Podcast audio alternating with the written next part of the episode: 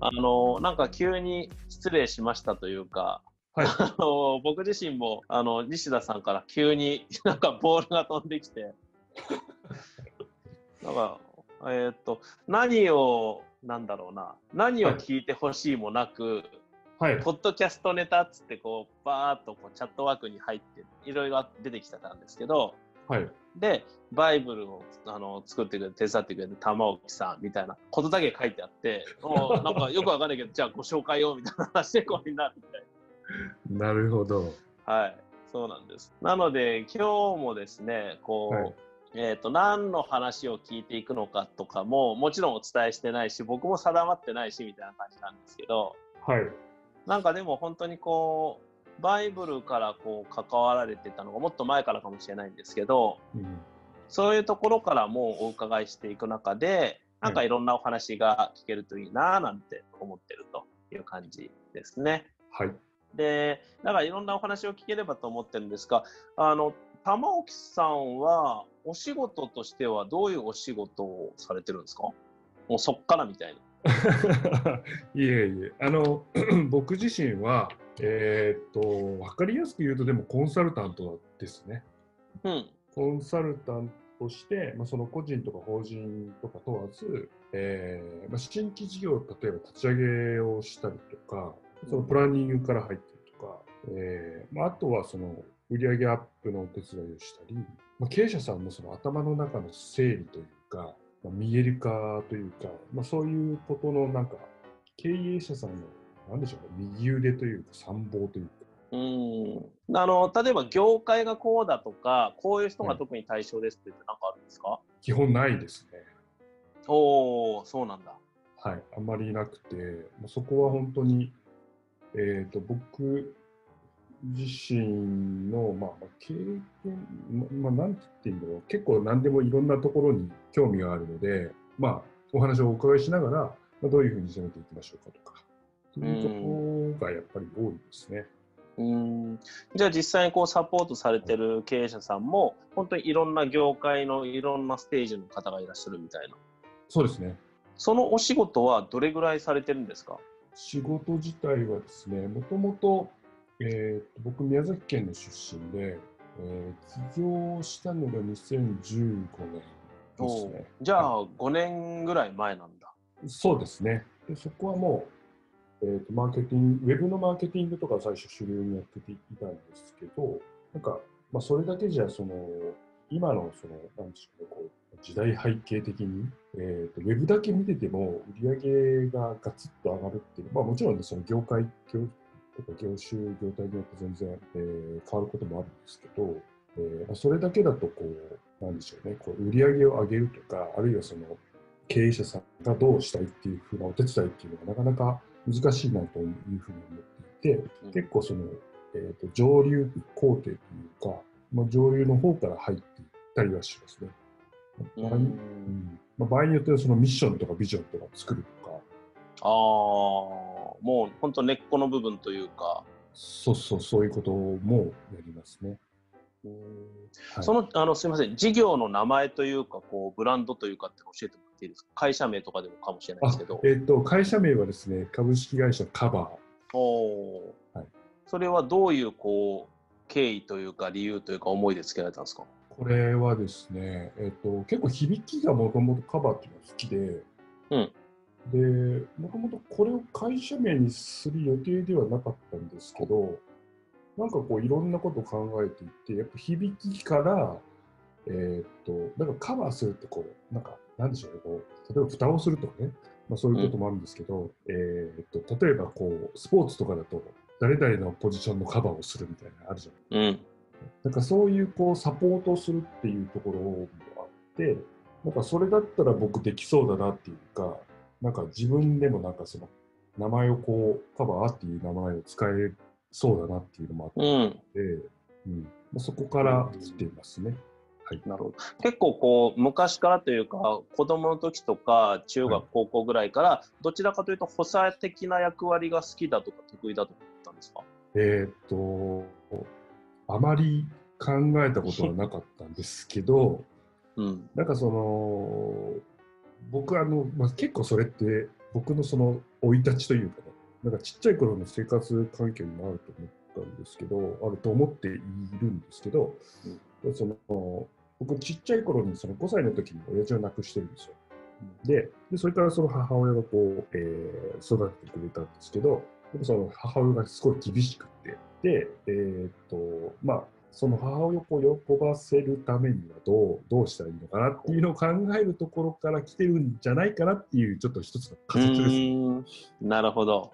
はい。そうか、そうか。そういうのがあって、やっぱり誰かを喜ばせる。今はもしかしたら経営者かもしれないし、みたいなところなんですかね。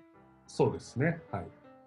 うんうん、西田さんとの出会いっていうのは、どれ、いつぐらいのお話なんですか？石田さんとの出会いはですね、おそらく2014年とか、あ起業する1年前とか1年半ぐらい前だと思います。起業する前の状態で、こう、どういうこう接点があって知り合ったとか、はい、出会ったとかっていうのは？あえっと、もともとその、えっと、宮崎で、えーと、ちっちゃいその IT 会社に僕いたんですね。でそこでその、えーと、いわゆるそのウェブ関係とか、あとプラプログラミングとか、えー、プログラムとかをやってた、いわゆる SE ですね。うんうん、で、SE をやっていて、でそこえー、その時にですね、えー、宮崎で初めてマーケティングの会社が立ち上がるっていうところが、会社があって、でそこになんかちょっとヘッドハントみたいな形で、えー、と誘われていったんですよ、うん、で。そこでマーケティングを学ぶんですけど、そこで学んでいた、学んだりとか、あとそのクライアントワークしているときに、まあ、一つの案件として西田さんを、えー、と一緒にお仕事をするっていうことで、えー、でそこで、はい、出会いました。そのあのそれこそ、えー、2014年とかってどうなんだろう、僕、西田さん知っていたかいなかったかぐらいかな。知ってたとしても、もうほとんど関わりはなかったような。僕の当時の師匠の師匠っていうので、ちょっと重なりがあったかもぐらいの話なんですけど、出会った時のこう印象とかってあれ 覚えてます？出会った時の印象ですか？はい、そうですね、えっとまあ、基本的にテキストのやり取りと、えっと、あの時はなんかスカイプとかでやってたのかな。ああ、はいはい。印象か、なんかすごいいろんなことをこう考えて張り巡され張り巡らされてる方だなって思って、うん、なんだろう知識量とか、えー、と何でしょう例えばマーケティングに関する、えー、もちろんノウハウとか経験とかすごいなって思ってました。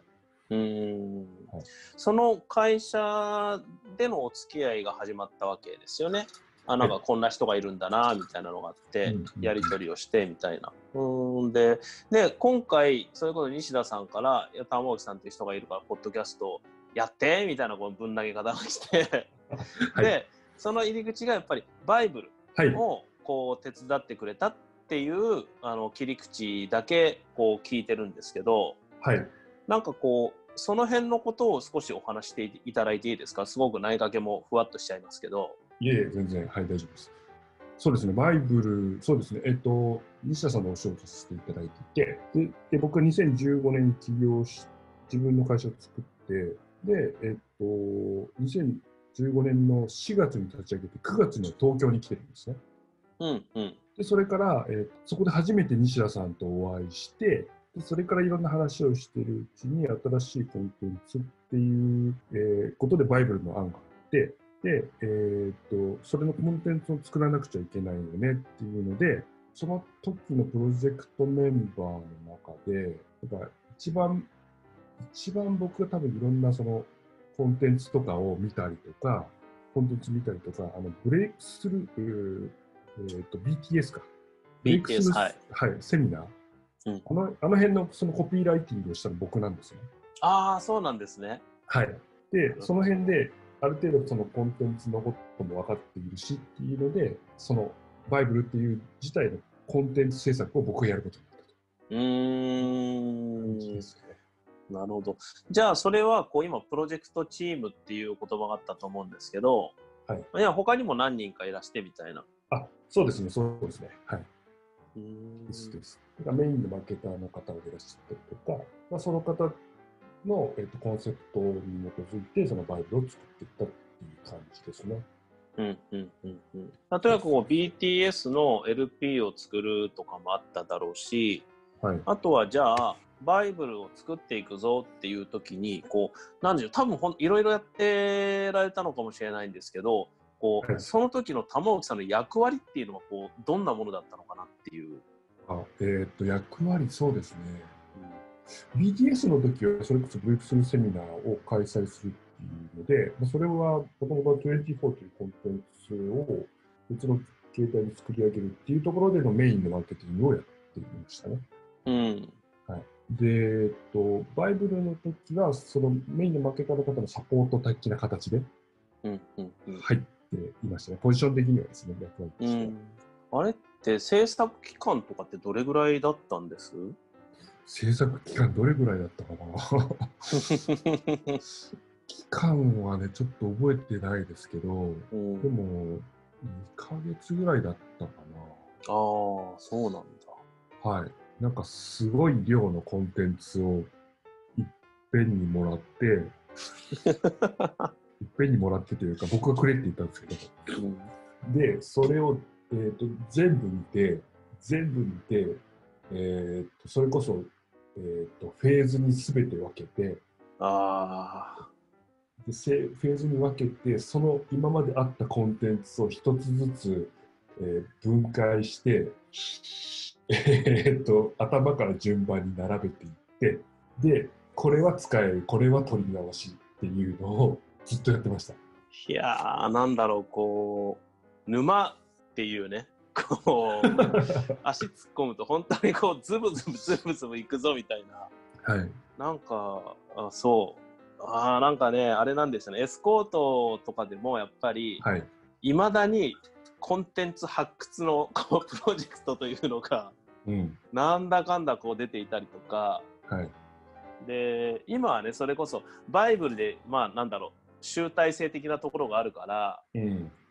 っていうのが指標というかねこう一つのはいバイブルっていうのがあるんですけど、はい。でもそれを玉置さんの場合それが何もない こうドーンと出てきてみたいなドーンと受け取ってみたいなところからスタートですよね。そうです、そうです。僕全部一人でやりましょう。いやーコンテンツの構成と何をやらなくちゃいけない。でもちろんその、えー、と書き起こしとかはまた別にあの勝松さんとかとうん一緒にやら,、せていただいたんですけど、いやそれだけででしょうね。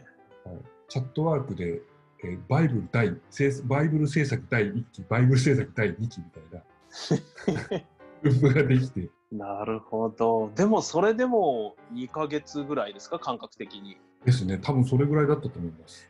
いやーもうもう想像にしか過ぎないですけど、はい。めちゃくちゃ濃そうな この2ヶ月って。いや、濃かったですね。あうん。ーすごいな、濃かったです。ね。なんか、本当に、えーっと、うん。動画を撮り直すのも、多分2日ぐらいかん、あ、3日かな ?3 日間ぐらい缶詰でやったのかな？はで、そう、撮り直しの、いわゆるその台本というか、っていうのも、えー、と全部用意して、A3 の用紙に、えー、とそれこそ150枚ぐらいですね、えー、とコピーしてであ、印刷してで、それを西田さんと一緒にずっとホワイトボードにペタペタ貼りながら、次これ、次これ、次これみたいな。すごい。そのモチベーションは何だったのかっつって、はい今振り返るとどうなんですかね？モチベーションはバイブルを作りたかったってだけです。わあ、すごいな。バイブルを作りたかった。うんまあ、究極ですね。いやー、でも、なんでしょうね。やっぱりこう、いもう、あれ？バイブルのリリースって 2015?6?16 6じゃないかな。6ですかと、か7とか、ううんん、6だったと思うんですよ。うん、結局、やっぱり行き着くんですよね。まあ、うんバイブルあるしな、みたいなところとか。はい。うん、それはすごいなうんそうだから西田さんが今までのやってきた積み重ねを、えーと、一つにまとめたいっていう本当にそれだけですね。うんまあいろいろというかもうそんなことばっかりだったかもしれないんですけど、はい、特にこう苦労したというか、はい、なんかしんどかったなっていうのがあればちょっと聞きたいなと思っちゃったんですけど。しんどかったのは動画の編集です。それもご自分でされてたんですね。はい、動画の編集もやってました。なるほど。まあ、動画編集かでやるの大変そうだな、確かに。当時使ってたパソコン、PC のスペックがあんまり高くなかったので、PC 買いました。いや、まあ、やるんだったら確かにそれは必要だろうな。そうか。あれはできた、できた瞬間、こう玉木さんの中でなんですけど、はい、区切りがついたこう瞬間というか、はい、それってどのタイミングなんですか？例えば撮り終わった瞬間もまあ区切りかもしれないしでもこうリリースの瞬間なのかとか、まあ、いくつもあるかもしれないんですけど、うんうん、こう一区切りというかああこれでバイブルがこうできたみたいなのってどのタイミングで感じたのかなっていう。タイミングで感じたのはですね、えっ、ー、と、すべての動画と、えー、書き書き起こしの PDF、あとワークシートもないやつは僕は作ってたんですけど、ワークシートの等が、えーと、全部ウェブ上に上がった時ですね。あウェブ上に上がって公開されて見れるような状態になったっていう。そうです、そうです、そうです。そうか。なんもう、安堵感なのか、それともこう、はい、やっぱ達成感なのかっていうのって。や、やっと終わったみたいな感じ。あその2か月がっつりやって。はい。確か記憶だと2か月ぐらいだと思います。あれですか、その後は何でしょう、こう、またでもそこから、じゃあ見れるようになって、でもそこからプロモーションとか、うん、まあ、その前からもやってたと思うんですけど、まあ、はい、実際のリリースだったり、セールスとか販売っていうのはそこから始まったりもするわけじゃないですか。そうですね、はい。その辺っていうのは、また引き続き関わってっていう。そうですね、がっつりは関わってなかったですね。まあ、僕は基本的に制作えー、バイブルを作るっていうところでフォーカスしたいので。うんうんうんうん。はい、なるほどなるほど。その後ってなんかこうどうでしょう？燃え尽き症候群的なのは大丈夫でした？えっ、と全然大丈夫でしたそこは。ああ素晴らしい。そしたらそこが終わって編集というか制作のところがまあ一段落して、うん、はい、まあちょっと手が離れたかなっていう感じになり、うん、でその後はこうご自分の事業の方にまた集中していったみたいな。そうですね。はい。なんかそれ以降って西田さんとやり取りというかこう交流だったり交わりっていうのはあったりするんですか？そうですね、なんかプロモーションバイブルのところが一番密が濃かったですね。まあ、それからアルケミーとか、うん、アルケミーその前かな。なんかアルケミーってその、えーとまあ、僕もアルケミーの、えーとまあ、プロモーションが関わったんで、そこで西田さんというお話させていただいたりとかっていうことはありますね。それからしばらくお会いしてなくて、2018年に西田さん何やってるんですかっていうので、改めて大倉山で飲んだっていう。っていうのが僕が多分最後に西田さんのにお会いした時かな。うんはい。リアルを。はい。うんうんうんうんこう今振り返ってみて当時はねもうそれこそできたっていうとこだったと思うんですけど、うん、こう今もうだから4年ぐらい経ってるわけですね。はい、4年ぐらい経ってこうバイブルをバイブルというものを振り返ってみて何でしょう。バイブルのこうご自分なりのこう感じる完成度だったりとかこれ評価だったりとかっていうのってどうなのかなっていう。あ自分とですか？そうそうそうそう。玉置さんが今4年前に使っただからもまた全然見る目が違うじゃないですか。できた時はそんな目できないじゃないですかきっと。うんうんうんでもなんなんでしょうね。当時の僕でも多分今と同じこと考えるかもしれないですけど結構やっぱりちゃんとあそこまで体系立てられたのは僕の中では非常に何でしょうね大きなもの達成したなっていう感覚は残ってるので、うん、なんかそれをなんか改めて今回酒井さんに思い出させていただいたというか。あいう感じがします。だから累計でどれぐらいの人の手に届いてるのか僕も知らないっちゃ知らないんですけど、はい、だってね、ものすごいやっぱり数の人の人生変えてんじゃねえかなっていうもの、コンテンツですからね、あれも。確かに。そうですね。やあの、ユーカーさんとかもご存知です？そうですね、はい、してます。うんうん。もうだって、ユーカーさんと知り合い始めたというか、はじあの初めましてぐらいから、こう、まあちょっと話をするようになった時の印象がやっぱそれですからね、もう散歩する、毎日散歩してずっとバイブル聞いてるみたいな。ああ、なるほど、なるほど。今日で何百何日目みたいなのを、こう、本当に毎日聞いてるみたいなのを聞いて、すげえなっていう。すごいな。そう。バイブルのさ、バイブルっていうものを最初に聞いたのは、多分そのユーカーさん経由のエピソードだったから、バイブル、へえ、バイブルか、すごいのがあるもんだって、ここまでこう、うん、聞かせるものがあるんだな、みたいな。ああ、なるほど、なるほど。うん。あの時にあれですよ、仕事術も新しく取り直したんですよね。ああ、最強仕事術、うんうん。取り直したっていうのは、こう、なんでしょう、例えばスタジオみたいな感じでっていうことですか？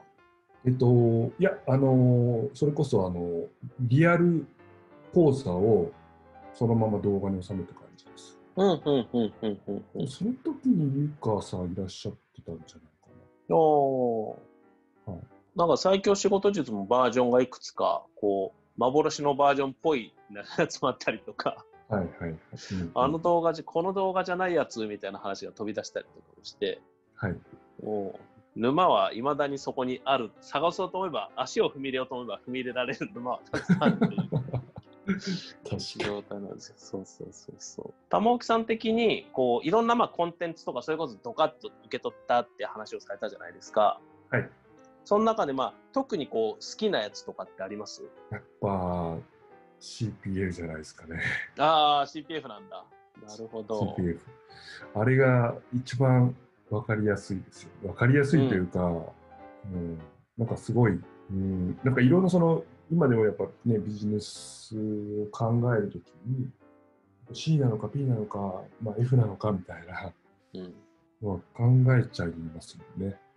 うん。うん、あれはなんか、なんかそう、表現があれですけど、うまいことまとめてんなっていう気は。確かに。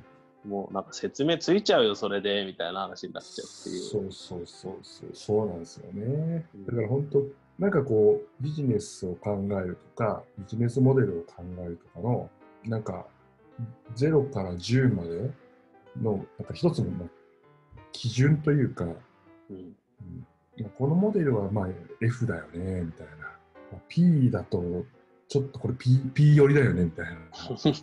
もうこの時点で聞いてない人は、何の話ってことになるだけに、こう、共通言語がある、持ってる人では、ああ、だよね、みたいになるっていうそそうですね。はい。そう。バイブルにもそういうのってたくさんあると思うし、なんかこう、だから結局、やっていけばいくほど、こう、身内感というとあれなんですけど、身内受けに近いことになるんだけれども、でもそれでね、みんなビジネスが良くなるとか、そういうのもあるしっていうのが、うんうんうん、すごい面白いなと思うんですよね。確かに。うんバイブルが、あれ？そうか。だから、本当どれぐらいの人に届いてるのかな、全然わからないんだよな、そこね。あ、まあ聞いてないっていうのがあるんですけど。うんうんうん、でもやっぱりこう、あ、そうか。今は、例えばエスコート絡みだったりとか、西田さん絡みの人たちと、なんか直接やり取りっていうのはそんなないというか、それこそ僕がもしかしたら、あの初めてというバスエスコートが始まってからそんな感じですかね。そうですね。なんか知らないうちにエスコートっていうエスコートバスはいっていうのが立ち上がってて、なんだろうなって思いつつ。そうか、そうか、そうですよね。そう、そういう意味で、なんでしょう、こう、バイブルというものが、玉置さんが関わって中心になって作られたバイブルっていうものが、どれぐらいの人にどんな影響を与えてるのかっていうのを、こう、本当にね、うん、こう、でも耳にすることあるわけですか？感想だったりとか。あ、直接ですか？とか、はい。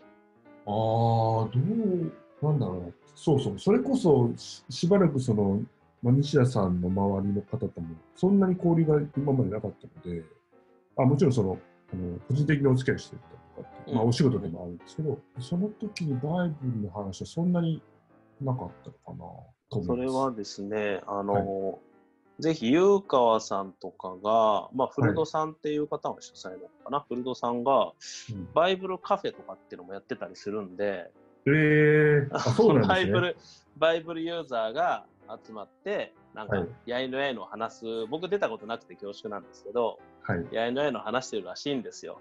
なるほど。そこにね、あの、ぜひ一回覗いてみてほしいなと思いました。バイブルカフェ。そう。なるほど、なるほど。ちょっと日程また後で確認してご連絡したいと思うんですけど、ありがとうございます。そうなんかね、多分ね、ニヤニヤするんじゃないですかね。なんかじわじわ来るものがありそうな気がしますけど。ああ、なるほど、なるでもそうね、バイブルになると、もうどんな人におすすめですかってこう投げかけても、ほど。うん。なかなか難しい気はするんですよね。こうん。う、す網羅してるだけに。はい。みんなでしょみたいなことになるから。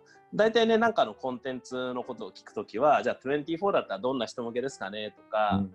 なんか聞いたりもするんですけど、うん。バイブルはね結局もうみんなになっちゃうなっていうそんな感じなんだよな。うんうんうん。確かにそうですね。うん。そうなんそうかビジネスね、あの新しく起業する方とか、えー知っておいたことがいいことばかりなので、なんかそういう意味では新しくね、その個人事業主でも、何か自分で業を起こすとかでも、まあ、そういった方には聞いてほしいですよね。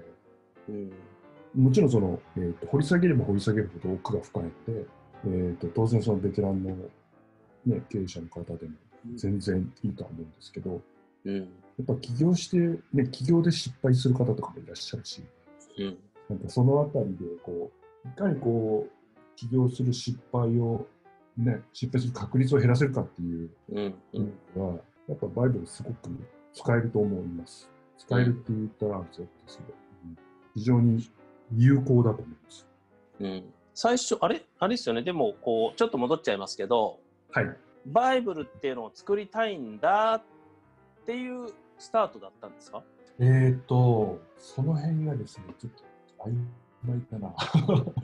バイブル、プロモーションとしての一つに、えーっと、その西田さんのコンテンツを体系化するっていうのは、えーおそらく基本コンセプトだと思うので、うんそこから始まったものですよね、バイブル。うんうんうんうん名前って最初からあったのかそれともなんかいつの間にかというか後から決まったみたいなのってあるんですか？いや、えっと、何人かで話しましたね。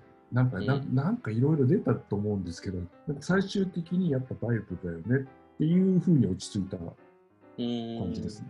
そうそう。なかなか名前としては思い切ってるじゃないですか。バイブルっつって。はい。しかも、ザ・バイブルですから、もう、もう、これしかないみたいな感じの。そうそうそうそうそうそう。そう、うん。あれにもだからこもら込められてるんだろうなとかもあるし。うんうん。まあでも本当にねやっぱりこう通してみるとまあザ・バイブルだよなみたいなのは。うん確かに。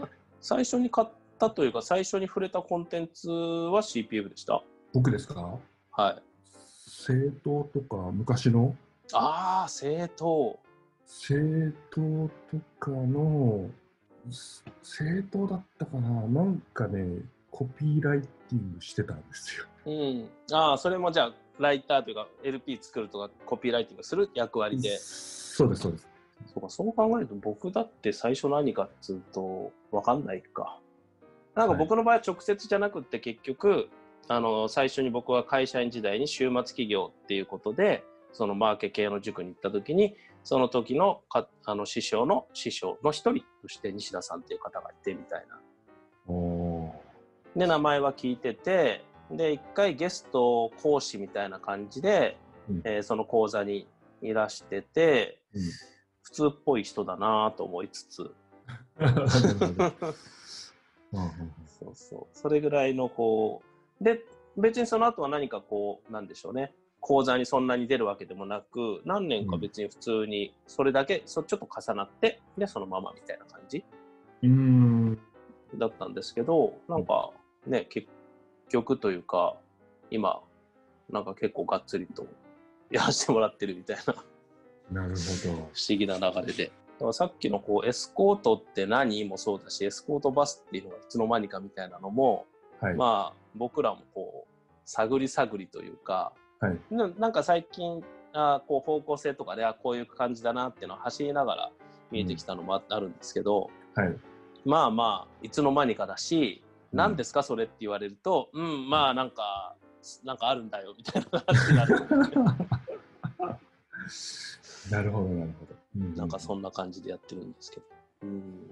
またでもぜひ一緒にですねなんかこう、はい、遊べるといいなと思っててなんかせっかくのご縁なんで、はい、でも本当にこうバイブルカフェですね。ザ・バイブルカフェは、うん、えっ、ー、とぜひねやっぱりいらしてみてほしいですね。なんか楽しそうだなと思って。なるほど。わかりました。ちょっとあの、はい、お伺いさせていただきます。ぜひぜひまたちょっとつながしていただきますのでありがとうございます。じゃあなんか、えっ、ー、と、そうですね、ポッドキャストとしては、果たしてこの話が西田さんが振ったこの意図に沿っているのかどうかすらも僕よくわかんないまま 僕は聞きたいことを好きに聞いたっていう時間なんですけれども、でも、あの、すごくこう楽しかったです。ありがとうございます。なんかこう、いえいえあそういう状況だったんだとかもあったし、やっぱ知らない話がたくさん聞けるんで、ね、僕一番こう、この役割ですごく一番得をしている役割を取ってるなと思ってるんですけど、はい、ああなるほどなるほど。はい。今日もおかげさまで本当に楽しかったです。ありがとうございます。いえいえこちらこそありがとうございます